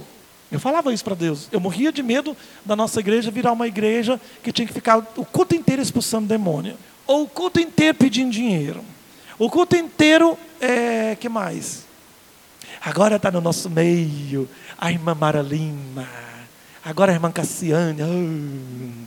Vamos levantar, irmão, vamos receber ela com palmas, com glórias, né? Oh, né? Então, assim, eu sempre fui muito preocupado, é, eu, fiquei, eu, sempre anotei, notei muito, com muita, é, estudei com muita seriedade o que, que realmente chama a atenção do povo crente. Eles gostam de espetáculo, eles gostam de shows, eles gostam de números, eles gostam de poder, eles gostam de de um ídolo, eles gostam de, é, de se apegar a alguma idolatria. Parece que eles não conseguem, conseguem servir a Deus somente eles e Deus. Você viu que hoje a banda não tocou? Será que a maestra caiu em pecado? Você viu que o coral cantou só uma música, cantava cinco. Nossa, achei triste hoje porque o conjunto da mocidade não cantou. Parece que, você viu, eu não vou mais na igreja, não, não me deram oportunidade para me louvar porque tinha, tem esse negócio, né? Uma lista, uma fila para cantar de playback na igreja. Eu acho que vocês não alcançaram essas épocas aí, não, graças a Deus. Mas nas igrejas evangélicas tinha isso. Chegava na igreja, pedia para cantar, aí o pastor dava oportunidade só para os amigos dele cantar. E você falava, nossa, tem sete domingos que eu dou pedido lá para cantar, e ele não atende, só atende a irmã fulana. Aquela irmã fulana que depois sai na, nos vídeos, nas fotos. Né? Aí eu, é, a, a, partir desse, momento, desse ponto que eu comecei a estudar e entender o que, que realmente fascina o povo, eu comecei a descobrir que o povo só está atrás do bem viver. as pessoas querem ser felizes. Você veio aqui hoje, você querendo o reino, porque você tem uma esperança de ser feliz. Ver os seus filhos seguros, saber que nenhum mal acontece com eles, você tem a esperança de que você não precise, pode até ter vivido é, debaixo de espírito de doença, tudo bem, mas que você tenha a oportunidade, a esperança nessa noite de não precisar mais depender de médico e nem precisa fazer um plano de saúde, porque você não precisa ficar triste que você não tem um plano de saúde, porque você tem um Deus que não precisa você ficar doente. Então, ah, eu, eu queria ter um seguro do meu carro, eu não tenho, eu tenho que pagar o seguro. Eu tinha vontade de ter dinheiro para comprar um cachorro para ele poder vigiar minha casa, porque eu vou para o sítio ficar o final de semana, ou senão porque eu vou viajar e eu tenho medo do ladrão entrar. Que tal você pegar e confiar no poder do guarda de Israel? Que tal você é, preocupar mais nas coisas de tomar o território do cachorro, é, do ladrão, tomar o território daquele que rouba seu carro? Rouba, vai lá e rouba o território. A nossa casa tem três é, automóveis. E a garagem da nossa casa só cabe um automóvel. Porque minha mãe, num determinado momento, ela fechou um pedaço da garagem para ampliar uma sala. Então ela ficou só uma, uma, uma, uma vaga. E quando morava o meu sobrinho, o Moisés, em casa, até pouco tempo atrás, a minha irmã também ainda morava lá em casa, é, dormia quatro carros na rua todos os dias do ano. Tá? E aí, como é que você paga seguro para quatro carros? Ninguém dá conta de pagar seguro hoje em dia. E aí eu peguei e falei, quer saber, eu não vou pôr seguro no meu carro e nem não sei o quê. Porque se Deus quiser tirar esse carro de mim, ele pode estar segurado que ele vai acabar com esse carro. Eu sou dessa concepção. Se, o que Deus quiser fazer comigo, ele vai fazer. Agora, o que o diabo quiser fazer, não vai fazer, não. Falei para meu pai. Se Deus quiser, pai, pode estar segurado. Ninguém segura. Mas o diabo ele não tem poder aqui sobre as coisas nossas, não. Nunca entrou um ladrão na casa da minha mãe em 54 anos de casamento. Nunca. Eu nunca fui assaltado na rua. Não estou me gabando que eu sou melhor do que não. Porque é, na minha cabeça isso não pode funcionar, não é assim. Eu pago um preço, eu sou perseguido, abri mão de tanta coisa para servir a Deus, para fazer as coisas sem corrupção, para poder eu ter direito daquilo que eu prego e vivo. Então eu quero ter direito. Senhor, se não for para ter, eu não quero. Eu abro mão. Então você tem que sair daqui com esse espírito hoje. Está acontecendo tudo isso? Tá. Mas sai daqui, querida. Sai daqui hoje assim, ó. Não, eu vou embora, eu não tenho nem o que fazer. Mas uma coisa eu tenho. Eu, eu hoje eu entendi que eu tenho poder. Eu vou chega lá, fica doida na sua casa. Parede, fala comigo. Parede muda de lugar. Eu quero que você fique verde agora. Eu não gostei da cor, não. Peraí. Laranja! Começa a treinar a sua loucura. Não tem problema, não. Treina. Você já viu falar na historinha da pessoa que tinha muita fé em Deus e que não tinha um carro? Aí falava assim: Nossa, eu estou comprando um carro. Só que é, é, é, mentia. Mas não tinha nem 3 mil para comprar o carro. E passou seis meses, a pessoa estava andando de carro. Sabe por quê? Ela não estava mentindo, nem brincando, não. Ela estava, assim, usando a fé dela. Sei lá, às vezes Deus me dá um carro. Eu não sei, vou falar, porque está me dando um carro. E a pessoa mentia e acreditava na mentira dela. Ela falava que ela estava comprando um carro, mas ela não estava, não. E ela comprou. Você está entendendo o que, que é o poder do, do domínio do território? Senhor, é como eu disse aqui, eu não tenho como fazer. Eu sei que o Senhor vai usar o pastor Júnior, está usando o pastor Júnior essa noite, vai usar amanhã, eu tenho certeza que alguma coisa eu vou pegar de concreto aqui, se não hoje, amanhã, para eu fazer, eu vou experimentar isso, e através disso, ninguém vai me segurar mais em Cesário Lange, Elisângela. Eu sei que você pode ter pensado, nossa, isso podia ter vindo antes, para mim ter feito algo, passou da hora, podia ter. Não, querido, Deus sabe todas as coisas. Talvez até o que passou de difícil na sua vida foi para poder você juntar é, experiência, cinza na sua cabeça, brasa na sua cabeça, para você ter autoridade hoje. Não pense que passou de hora que você não tem idade, que você não tem volume de voz, que você não tem é, retórica, palavra para falar. Não! Vai do jeito que você está mesmo, igual Davi. Sem armadura, sem espada, pequeno, frágil, sem nada. Eu não sei de muita coisa, mas eu estou crendo nesse negócio aí. Eu vou entrar nesse negócio aí. De repente você vai achar um poço de água viva e você vai começar a mostrar para as pessoas: olha aqui, ó, olha aqui, olha o que aconteceu comigo, que não sei como é que aconteceu. Porque às vezes você vai falar assim: você viu o que aconteceu? Saiu agora um concurso e eu estou estudando, vou estudar, eu acho que eu nem sei se eu posso entrar. Um concurso da prefeitura, eu acho que eu não tenho idade para fazer esse concurso. Eu acho que eu não tenho condição de fazer esse concurso. Mas é, eu vou fazer por fazer. Faça por fazer, faça as coisas por fazer, mesmo que seja assim, eu vou fazer por fazer. Faça alguma coisa. Você está entendendo? Você faça alguma coisa, mesmo se você não tiver a fé suficiente para fazer. Faça igual. Faz igual, porque qualquer mínima atitude, a menina disse assim: Olha, você está doente, meu patrão. O que, que é o seu problema? Você está com câncer? É, eu estou com lepra. Olha, eu, fiquei, eu, eu sei de um irmão lá da minha igreja que tem poder de cura. Eu posso pedir para ele vir orar pelo Senhor? Você que trabalha, que tem colega de trabalho, você que está em algum lugar, todos os dias você recebe essas notícias. A minha mãe está doente, meu pai está doente, meu filho está doente, é, não sei quem está doente, não sei quem está doente. Por que, que você fala assim? Eu sei de alguém que pode curar essa pessoa, porque essa pessoa já foi usada para curar alguém. Nossa, mas eu acho que ela nunca curou ninguém.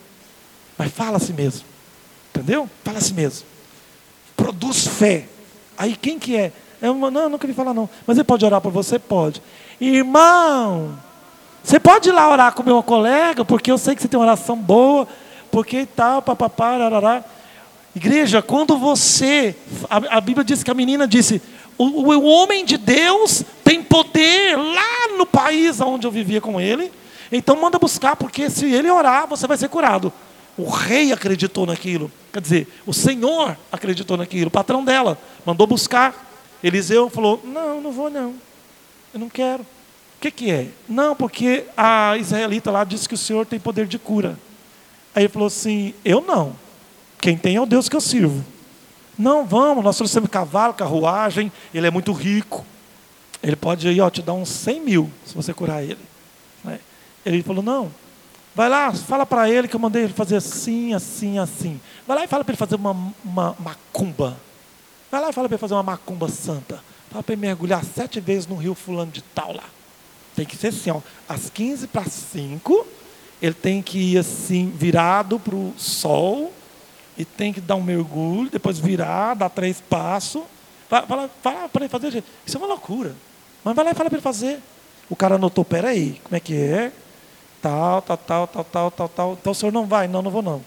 Entrega isso aí, fala para ele, se ele fizer desse jeitinho aí, ele vai ser curado. Chegou lá, ele entregou o papel para o doente. Certamente o doente, já que tinha feito tudo que podia, se agarrou naquilo. Daí fez e foi curado. Aí eu te pergunto: e você tem feito isso com as pessoas? E você tem aproveitado, essa oportunidade para dizer assim: ó, seguinte, você pode fazer o seguinte: você tem lá na sua casa é, um, um, um chuveiro de fora da casa, você tem uma ducha. Então é o seguinte: entra debaixo da ducha, coloca um pano é, branco na cabeça e toma é, banho e fala, não sei, começa a dar comando para as pessoas fazer, porque eu tenho certeza que Deus vai ler o seu coração e vai saber que você está usando de autoridade para aquela pessoa acreditar e Deus curar ela. Eu tenho certeza disso. Se você não experimentar fazer as coisas loucas, só dizer assim: nossa, difícil, né? A vida é difícil. Ou se não, ah, tem um médico fulano que é bom. Fala para ele aqui, ó, eu tenho até celular, esse médico é bom, ele é dos mais bons. Você viu, eu fui nele lá, nossa, ele é um médico muito bom. Ao invés disso, começa a propagar, ligar e desligar na terra. Deus vai te agradecer de você fazer isso. Deus vai falar: olha lá, alguém lembrou que eu faço alguma coisa. Está lembrando mais do médico, está lembrando mais da amiga, está lembrando mais do, do, do, das pessoas do que de mim. Fala assim, Senhor, eu tenho a impressão que eu vou ter poder. Eu estou desconfiado que eu vou me dar bem nesse negócio aí. Eu vou experimentar hoje mesmo. Eu vou fazer uma loucura. Só que aí Deus vai olhar para você e falar assim: então tá bom, peraí. Deixa eu sondar seu coração, fica quietinho. Aí vai lá sondar o seu coração. Aí lá no coração está assim, ó. Ah, mas bem que se eu fizesse aquilo, né? Nossa, bem que eu acho que isso é uma oportunidade de ouro. Ah, não, mas é que eu acho que então, é, se, se você é, continuar tendo um plano B, assim diz o Senhor, a sua porção nessa terra vai ser o plano B, não o seu território. Porque se você desiste do seu território, nenhum outro território vai te fazer bem. Nenhum outro plano vai ser bom para você. Experimenta é, ter e tomar posse do que é seu mesmo Experimenta ser quem você é mesmo. Experimenta tirar as pessoas de perto de você que está te atrapalhando. Experimenta ter poder sobre a enfermidade. Experimenta ter poder sobre os seus inimigos. Ah, mas é o meu patrão. Deus vai fazer você virar patrão. Deus vai fazer você ter autonomia. Você não é dependente de ninguém. Eu já preguei isso aqui em outras oportunidades. Só que o Senhor ele está desmiuçando, esmiuçando para que você entenda que se você tomar pequenas atitudes, você vai se sair bem. Olha o que, é que aconteceu. Eu estou vivendo uma época que é, está acontecendo coisas é, tão extraordinárias que eu resolvi compartilhar com um pouco de vocês, porque eu acredito que tudo que é de Deus e é bom é para todos. Amém? Eu sei que eu não posso chegar aqui e ensinar tudo de uma vez para todos, porque até as coisas de Deus precisam ser com cautela, as coisas de Deus precisam ser experimentadas, as coisas de Deus não podem ser mal interpretadas, banalizadas. Amém? Então, se você souber, pastor João está aí, está fazendo reunião, está tá ensinando umas coisas, querido, vai chegar em você, porque quando eu comecei a pregar o reino aqui, eu comecei a pregar aqui para quatro pessoas. Eu pregava para a Daiane, para o Nicolas, para o Gustavo e para o Felipe. As quatro pessoas que eu conheci aqui em primeiro lugar. Estão aqui nessa noite. Vamos aplaudir o Senhor por isso?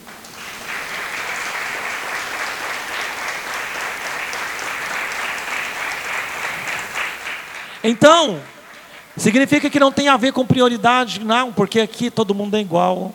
E aqui, se algum dia eu falo, eu tenho falado, se algum dia alguém quiser ser maior do que o outro, seja esse o menor e será. Você tem autoridade para pregar, para ensinar, mas você não tem autoridade para privilégios. O reino de Deus não tem privilégios. O reino de Deus tem honra, é, é, abençoados. Mas então o que eu estou dizendo é que nós podemos experimentar, independente de, de ninguém te passar essa autoridade. Eu estou, eu quero ensinar vocês a fazer coisas extraordinárias, mas é você que vai fazer e é você que vai ser, sair bem ou não. Uma vez eu vim aqui, dei um, um decreto aqui, a Esther fez, depois ela mandou um áudio que serviu de testemunho para um monte de gente lá em Goiás também dizendo que ela fez algo é, diferente e Deus respondeu naquele momento uma causa a ela. Amém? É, nós temos que, eu estou, que eu estou falando para você que nós ligamos e desligamos, é, é para nós sofrermos experiências a ponto de que os nossos decretos eles agem na frente da situação dos hospitais dessa cidade. Os hospitais dessa cidade eles têm uma rota uma rotina diária de pessoas que adoecem, de pessoas que se acidentam, de pessoas que morrem, de pessoas. A, a, a rotina de um hospital qualquer, de qualquer cidade, é chegar ali, sofrer as consequências e você seguir rumo daquela questão. Porém, nós temos uma chave. Você passar por um hospital, você vai para o hospital, mas o seu diagnóstico, o seu prontuário o seu diagnóstico é outro. As decisões passam pelos decretos que você vai fazer, pelo jeito que você liga e desliga em favor ou em relação àquilo que está passando pelo hospital. A ponto que você tem que decidir sobre o hospital. É você que decide o que vai acontecer. Amém? É você que vai decidir sobre o que vai acontecer com você. É você que decide o que vai acontecer com a pessoa que está lá que você ama. É você que vai decidir isso. Esse controle, esse território não vai ser do espírito de enfermidade, não vai ser do espírito de pobreza, falta disso, falta aqui, não. É você que vai decidir, porque você vai ligar, vai desligar o problema na terra e vai desligar no céu. Você vai ter autoridade, então passa por você o final dessa questão no hospital. Amém? Às vezes nem precisa ser, mas se for, lembre dessa palavra o que define, o que decide, não é o médico, é você. É você que define, porque sob a palavra do médico tem a palavra de autoridade. Não, em nome do Senhor Jesus. Isso não é verdade. Você não conhece o Deus que eu sirvo. Essa enfermidade é para a glória de Deus. Eu não tenho isso, não vou ter isso, e vou sair daqui, você vai me encontrar, e o meu testemunho vai te salvar. Você precisa começar a envergonhar o diabo porque o diabo, ele aproveita das oportunidades de todas as instâncias e esferas para poder manifestar e se promover. Há uma amiga nossa, ela teve um filho, o filho dela nasceu especial e nasceu com autismo. E no início, no princípio, eles não queriam muito entender que era isso, só que eu, logo do início, eu vi e eu tive meio um pouco de dificuldade de falar para eles: olha, procura um médico porque eu não precisava fazer isso. Né? Eu não sou pai, eu não sou ninguém, mas eu estava percebendo que estava dizendo, ai, saiu puxando do vô, ai, saiu puxando da avó, é muito peralta, é muito aquilo. E Deus começou a me mostrar que tinha um espírito de enfermidade ali. E eu comecei a falar para irmão, para cunhada, é, porque eu tentei falar para o pai na época. Pai meio que não entendeu, não, não, não quis entender, não quis nada. Mas aí, enfim, foi diagnosticado, foi para a escola, a professora, pedagoga, é, informou, diagnosticou e falou: olha, seu filho tem autismo, você precisa procurar. Você não procurou? Não. É, será? Não tem. Pronto, diagnosticou, foi fazer o exame fora, em Goiânia, diagnosticou, aí veio a má notícia. Não tem outra pior notícia do que essa, né? Você ter um filho diagnosticado que ele possa ter uma, algo que você vai ter que conviver com aquilo da melhor forma possível. Eu estou aqui dizendo isso porque eu sei que você vai amar igual o seu filho se ele vier com algum problema, mas não vai deixar de ser um problema. Então, quando é, isso aconteceu, nós estávamos começando a fazer as reuniões é, de, é, de portais. Eu estava começando a treinar um pequeno grupo de seis pessoas. E aí, é, eu não tinha chamado ainda algumas pessoas, porque o critério que eu estou usando muitas vezes para começar a chamar pessoas para treinar, aprender. São pessoas que precisam, e eu acredito que elas precisam de alguma forma serem libertos de algumas coisas e receber outras. Ninguém está aprendendo as coisas em primeiro lugar simplesmente porque é bom, porque é bonito, não. É porque precisa de ser transformado. Eu sei que todos nós aqui podemos e precisamos e queremos ser transformados. Mas nunca entenda que Deus ele tem privilégio de dar privilégio para ninguém.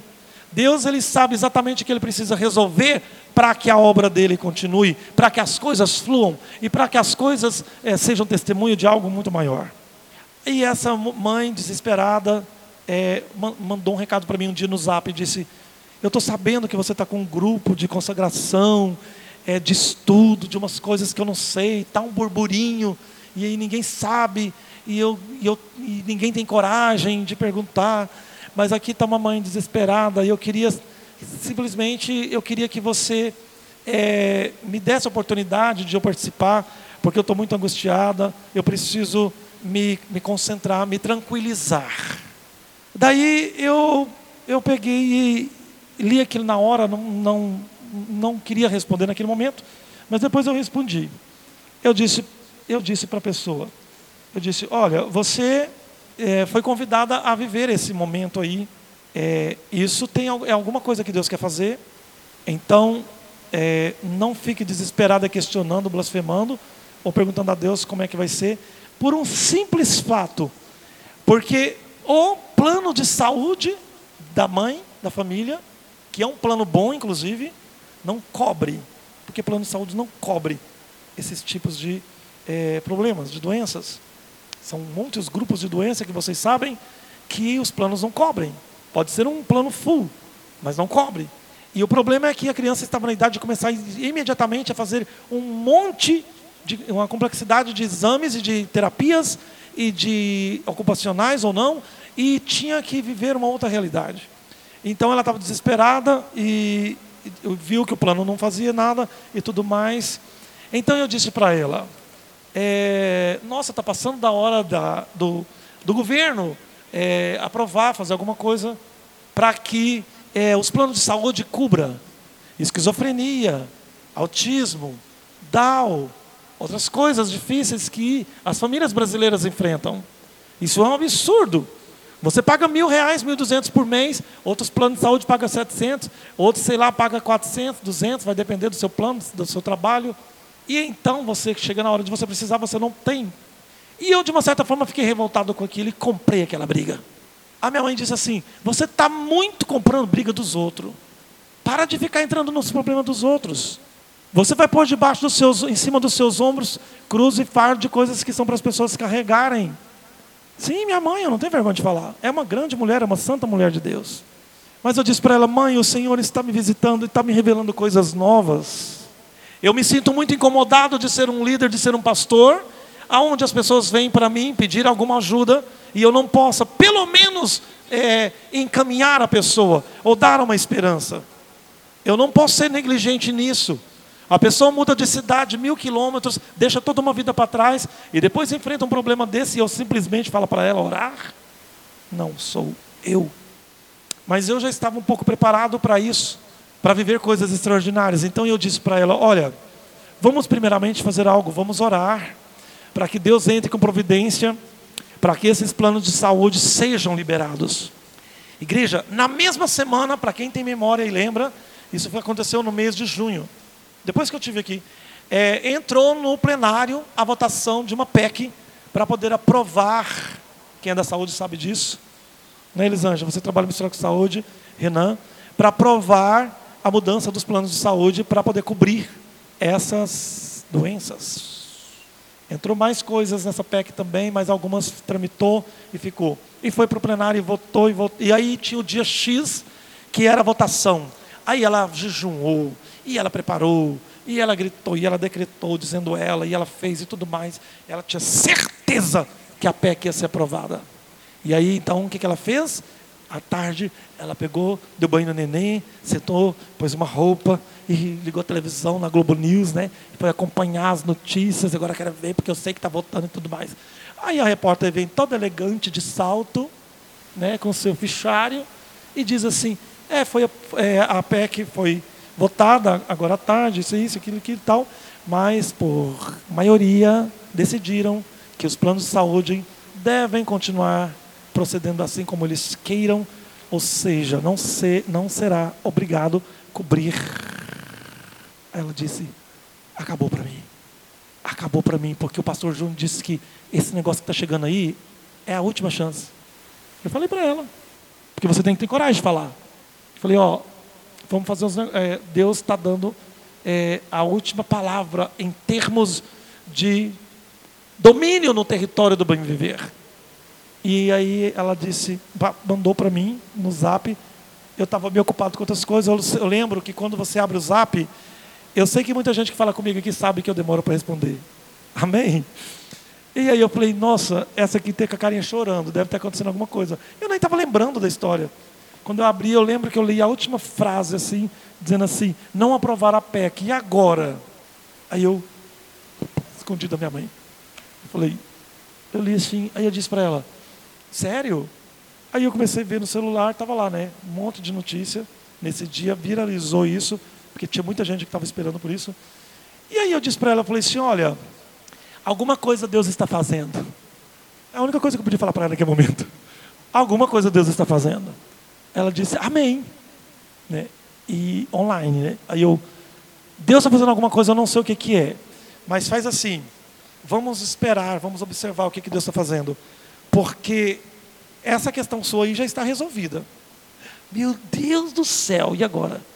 Aí Deus me deu uma luz e eu disse para ela: Olha, eu já sei. Faz o seguinte: esquece a PEC.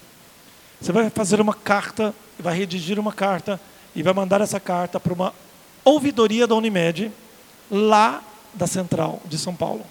Você não vai mandar para a regional daqui, para a Unimed daqui, aonde você é cliente. Você vai mandar para a ouvidoria central, nacional, para a presidência. E ela conseguiu, e eu falei, e nessa, aí você escreve lá, diz que você tem, é, que você não tem condição de fazer tratamento, e detalhe, que aqui já está aí, não tem médicos, não tem estrutura, não tem centros de tratamento, então que não é só não ter um plano de saúde que cumpre, cumpre, cobre, mas é também não ter aonde levar seu filho. Escreve tudo, escreve, escreve assim, ó. Eu tenho um filho, e é assim, Senhor. É, escreve junto com Deus. A hora que você estiver escrevendo, você fala, Senhor, ó, tá vendo? É assim? Está errado, tem que mudar alguma coisa? Vai escrevendo, faz alguma coisa extraordinária. Na hora que você for escrever, é, escreve com autoridade. Você nem sabe quem vai ler isso. Nem eu sei. Escreve e manda. Ah, mas é um, é, é, é um, é um país inteiro. Manda para a ouvidoria. Ela escreveu e mandou. Passou três dias. A irmã Danila, que é da igreja também, esposa do irmão Mário, trabalha na Unimed. A irmã Danila ligou para ela é, 8 horas da noite, dizendo para ela: Irmã, você, você mandou algo para a ouvidoria de São Paulo? Aí ela: É, é mandei. Ela falou, nossa, mas por... você mandou para lá, por que você não falou com a gente aqui? Aí ela, é, não, é assim, é que o pastor Júnior. Pois eu no meio. O pastor Júnior mandou eu, eu escrever para lá para a ouvidoria. Ela falou assim, menina, eles ligaram para a gente hoje, eles estão desesperados atrás de você. A Danila é do, do, do das, das ordens, né, das OS lá, das ordens de serviço lá. Aí ela pegou e falou: eles estão desesperados atrás de você, querem por, com, é, urgentemente que você entre em contato, que nós entramos em contato com vocês, com você, mãe de, do, do Davi, porque a ouvidoria decidiu que vai abrir uma exceção no plano de saúde para você.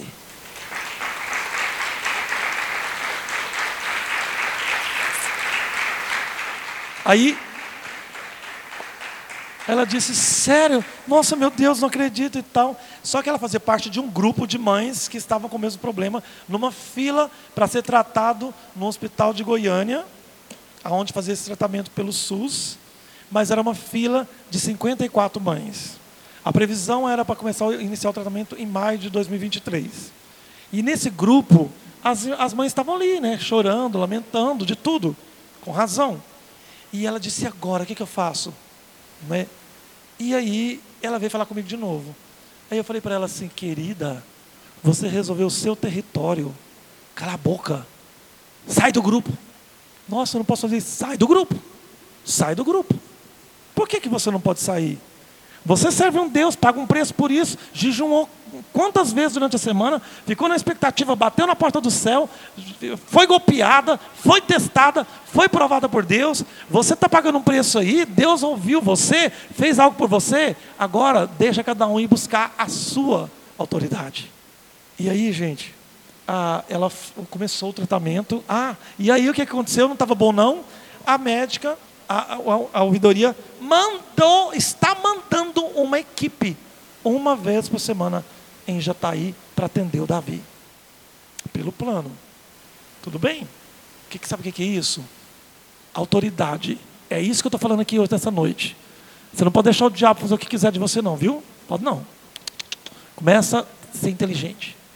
Manda carta com Deus. Senta com Deus e escreve coisas. Senta com Deus e conversa. Fala, entra em audiência.